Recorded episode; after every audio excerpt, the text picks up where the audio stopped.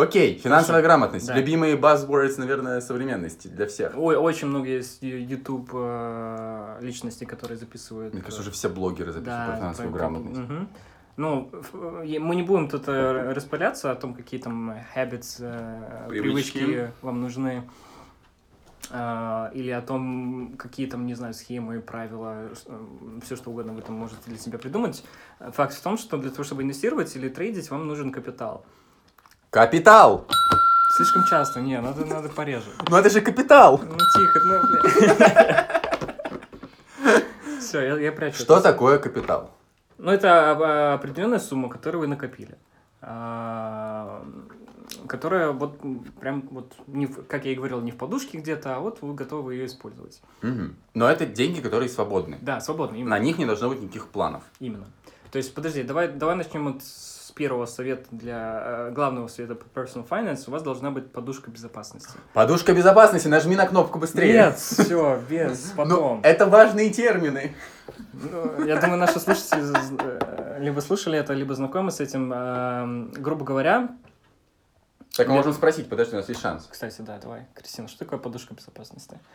В контексте финансов что отложенные деньги, которые у тебя всегда есть на случай, если, допустим, ты потеряешь работу или что-то случится, и ты сможешь... Поэтому подушка безопасности, то есть тебе не придется бежать в банк за, не знаю, кредитом или одалживать у мамы, в общем, или у папы. Погода говорит. Нифига, прикольно. Ну, то есть на черный день. А то же самое? Да, на самом деле. Еще НЗ по-русски говорят, неприкосновенный запас. О, неприкосновенный запас. То есть какая сумма вот должна быть у тебя в подушке безопасности? Как вы думаете? Вот прям, ты вот спрашиваешь конкретную сумму или так хотя бы абстрактно? Ну, абстрактно, то есть, естественно, у каждого заработок разный. Соответственно, разная сумма должна быть. Смотри, я вот сейчас буду таким человеком, который сидит в интернете и слушает всяких там блогеров и всякие вебинары про финансовую грамотность. Да. Везде, где я слушаю что-то про финансы, каждый говорит, что откладывать нужно 10% от твоего дохода. И что вот это откладывается в эту вот куда-то, в подушку безопасности. Угу. Это когда? Каждый месяц или... Всегда. Вот ты получаешь доход, ну, допустим, зарплаты в данном случае. И от него 10% ты... Потому что откладываешь. Потому что 10% не повлияет на качество твоей жизни. Это вот то, что мне транслируется в интернете, и я, соответственно, слушаю и начинаю думать. Так, 10%, ну, вообще, типа, резонно, но...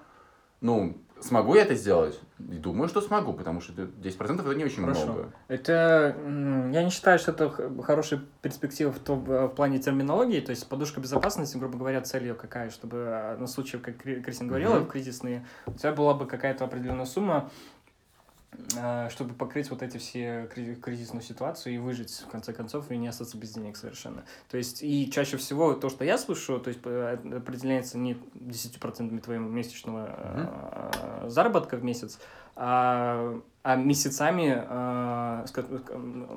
Сколько ты можешь протянуть на эти деньги? Да. Вот, я хотел добавить, что вторая позиция, которая тоже у меня в голове, я тоже об этом слышал, что ты должен прикинуть, сколько тебе денег у тебя надо, и посчитать, ну, я бы сказал, типа... Полгода почему-то, я могу сказать. Сколько ты выживешь? То есть, консервативно это год, если ты такой довольно рисковый там парень, девчонка, ну, 3 месяца. То есть, где-то между, то есть, средний это 6 месяцев. Кристи, рисковый парень, девчонка? Нет, в контексте финансов. Нам только про финансы. Мне кажется, полгода хорошо. Ну, типа, ну, мне кажется, это зависит, да? То есть, насколько ты можешь откладывать, так ведь? Опять-таки же... Ну да, то есть вот эти 10%, грубо говоря, почему я сейчас начал говорить вот комментарии тебе на твои 10%. Да. Смысл в том, что если ты уже накопил на 6 месяцев, и у тебя уже покрыта эта подушка, ну зачем тебе откладывать еще там 10% каждый зарплату дополнительно? То есть не надо? Вот я... Нет, ну то есть вот подушка, она вот покрывает 6 месяцев, зная, что примерно твои расходы, не обязательно знать досконально, сколько ты тратишь, но вот примерно месячно ты знаешь, там, не знаю, там 700 евро в месяц, допустим, и оно варьируется до 700, либо обратно в 600. Прикольно. У тебя уже вот сумма сколько? 600 на 6, 3600. У тебя где-то есть сберегательный вот... Ну, допустим. Допустим, да. Где-то эти деньги вот неприкосновенные. Хорошо. То есть это деньги, это не будет капиталом. Все, это подушка, которая не входит в капитал. Эти деньги ты не... Ты можешь инвестировать, но советуют, ну, собственно, как лучше сказать... В определенные инструменты, то есть эти деньги тоже не должны лежать, они должны где-то быть, и вот в одном из трех инструментов, который больше всего для этого подходит, это сберегательный счет. То есть это одно из самых безопасных, и облигации ты с этими деньгами навряд ли купишь, так что то есть нет особого смысла. Сберегательный счет – это самое подходящее место для твоей подушки безопасности. Опять же, подушка безопасности – это должны быть ликвидные инструменты. Ликвидные! Кристина, запиши ликвидность. Нам нужно объявить мне ликвидность. Что такое ликвидность? Это то, что легко перевести в деньги, то есть в денежные единицы. Допустим, акция, она достаточно ликвидна по сравнению с недвижимостью.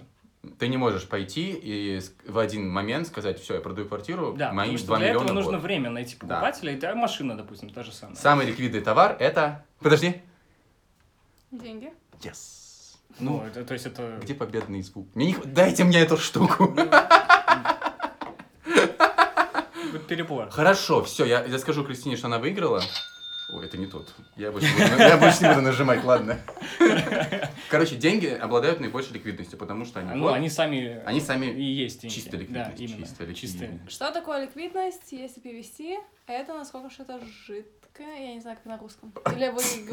Ну, ты условно сейчас переводишь. Ну, ликвид, да, это жидкость. Да, но на русском вы так и говорите ликвидность? Да. Блин. Обожаю! Ты хотел написать жидкость денег? Ну, надо же какая-то... Откуда? Потому что на английском имеет... Ну, теперь перетекаемое. Да, потому что оно можно перетекать в разные форматы. Прикольно. Кстати, да, это имеет смысл. О, высшее знание. Короче, да, это ликвидность тоже по-русски. Ликвидность всего. Ликвидность, да. Супер. Хорошо. Короче, мы говорим про... Да, то есть одна из проблем сберегательного счета, то, что если, вот те условия, где ты вкладываешь и не можешь выбирать деньги из сберегательного счета. То, что мы говорили. Да, ты можешь, но это будут там штрафные санкции определенные. Угу, то есть нужно выбрать сберегательный счет, из которого ты можешь в любой момент снять. То есть, естественно, там процент будет очень маленький, но хотя бы что-то это лучше, чем просто держать деньги где-то... Короче, если раскидать по такому вот... Я небольшой план рисую все в голове сразу. Что есть вот вариант, когда у тебя деньги, ты их положил условно в стол, это нет, не очень хороший вариант. Следующий этап это лучше положить на сберегательный счет, который маленький процент, то есть это уже лучше. И дальше есть еще вариант, где есть сберегательный счет, там есть больше процентов, но там меньше ликвидность. То есть это не совсем оптимальный вариант, потому что ты больше заработаешь, но ты... Но это ломает purpose, то есть... Да, потому что это мы говорим именно о заначке на черный день, потому что тебе нужно к ним иметь доступ. Черный день может случиться в любой день. Как, например, коронавирус, который случился... Именно, и, соответственно, люди теряют работу, и что тебе нужны деньги, чтобы прожить. А правильно? Вот лежали бы у меня сейчас деньги в банке на годовом счету, и я бы ждал до Нового года, чтобы снять их. Ты бы реально снял, но ты бы заплатил за это штрафные... Короче, это не оптимальный вариант. Да. Окей. С подушкой безопасности разобрались. Хорошо. Помимо этой подушки, ты хочешь инвестировать деньги, для этого тебе нужно, естественно, какие-то накопления помимо этой подушки, правильно? Да. То есть, как эти накопления сделать? Для этого тебе нужно понять, какие у тебя доходы и расходы. Доходы и расходы. То есть, твоя месячная зарплата плюс какие-то экстраординарные. То есть, помимо твоей заработной платы, у тебя, возможно, какие-нибудь другие доходы, правильно? Там фриланс. Да, допустим. Ну, хорошо, узнаешь, у тебя там, допустим, сколько, примерно, 1500 в месяц евро. Я не знаю, простые цифры брать. 1000 евро. Вот 1000 евро ты получаешь. У тебя расход... Чистыми, это чистыми. Да, то есть уже выплаченные налоги, ты можешь ими распоряжаться. Тебе нужно платить за аренду, еду... Всякие инфраструктуры, типа связь, транспорт, интернет, какая-то минимальная одежда. Понятно, они закладываются, но все равно это корзина, которую ты так или иначе тратишь каждый месяц. И то, что советуется чаще всего, это кардинально составлять бюджет и полный инфографик всех твоих расходов. То, чем мы не занимаемся на самом деле, но это везде советуется. Вот вы, кстати, вообще ничего не делаете? Нет. Я примерно знаю, сколько у меня остается денег каждый месяц. Вот прикольно, если вас спросить, сколько денег на еду вы тратите в месяц, вот вы ответите? Я отвечу. Реально? У нас на один поход в магазин 30 евро. Нет, ты что, угораешь? 200 плюс, мне кажется. Это ты на одного посчитал? 100. минимум, да, это да, минимум, виду, который да, можно. То есть на одно 100 минимум, чаще всего это будет где-то 150. Давайте челлендж, мне нужно понять, сколько я трачу. Слушай, потому что... Ну подожди, смотри, как я считаю, почему я этим не занимаюсь. То есть час моего времени это... Когда пригласили успешного на... Ну, если так, на работу ты зарабатываешь деньги в час. Если так посчитай, сколько ты там в час зарабатываешь, ну и сколько времени я потрачу, на составление бюджета. При этом я уже примерно понимаю, сколько, какие мне затраты и какая у меня вот отношение доходности и расходности. Зачем мне тратить дополнительное время? Другим людям это важно. Для того, чтобы выработалась привычка не тратить слишком много, потому что я знаю, что я не трачу, я не покупаю лишнего, мне не нужна новая одежда, я Кристину постоянно ругаю, если она берет какое-то барахло, как я считаю. Кристина с этим недовольна. Где кнопка для барахла? Подожди. Это реакция Кристины на барахло. У меня изначально с привычки с расходами, мне постоянно остаются деньги, то есть у меня с деньгами проблем нет. Удобно, когда живешь с девой, да, Кристина? Вообще, всегда да? Деньги остаются. Хорошо. Вот, а я как весы, я все-таки составляла бюджет. Коллаборация. Когда я выехала из дома. В общем, начала жить самостоятельно. Да, то есть, и когда у меня появился первый доход, на самом деле это не был доход, это была стипендия, которую получаю. В общем. Не зарплата, но стипендия, да. Вот, и тогда я первый раз посчитала, сколько уходит, чтобы вообще понимать, да, мне хватает этого, мне не хватает, что я себе могу позволить, и после этого у меня есть примерно ощущение, как мы это делаем. И иногда я делала пару раз, когда мы начали жить вместе с Владом, чтобы тоже понимать, на что у нас уходит, Но, мне кажется, не обязательно это делать каждый месяц, только если у тебя на самом деле есть какие-то траты, или ты реально не знаешь, куда ты тратишь. Ну, если вы из месяца в месяц не делаете что-то разное каждый раз в плане затрат, если затраты примерно одинаковые, то есть хватает сделать отчетности на один месяц и примерно умножить его на 12, грубо говоря, и у вас...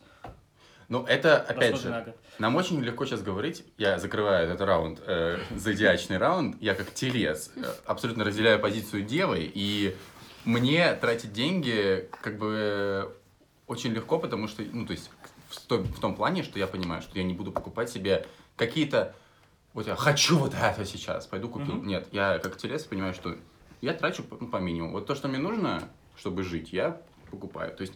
Возможно, в моем случае. Я, наверное, поэтому этого и не делаю, что я, наверное, не чувствую в этом необходимости, что я уверен в том, что я трачу нормально. Но мне интересно было бы посмотреть, я, может быть, займусь один месяц, так посчитаю, ради интереса. Но я не чувствую в этом необходимости. Ну ладно, давай сделаем summary. То есть для некоторых все-таки людей это будет необходимостью. Да. Либо... Даже если это сложно, и, возможно, это определенная привычка, которую надо вырабатывать, если не получается, как можно сделать так, чтобы у тебя все-таки деньги оставались? Кстати, без понятия того, какие у тебя расходы. Доходность легко понять, у тебя всегда она есть, на счету у тебя зелененькая циферки выходит, это легко понять. Слушай, я хотел рассказать про одну штуку, которую я услышал, тоже, возможно, как небольшой способ, который кому-то поможет, но это связано, опять же, с расходами. Если мы закрываем ту тему, я быстро упомяну это. Я слушал недавно в подкасте, возможно, там найду и скину сейчас за подкаст, но там парень рассказывал про то, как, особенно во времена кризиса, когда нужна максимальная экономия, и ты понимаешь, что ты, допустим, привык к какому-то образу жизни, но, допустим, не все в этом образе жизни реально необходимо. И ты просто, привык каждый день пить кофе, условно. Но это, может быть, тебе не так необходимо. И он фиксировал свои расходы прям построчно, то есть каждый элемент.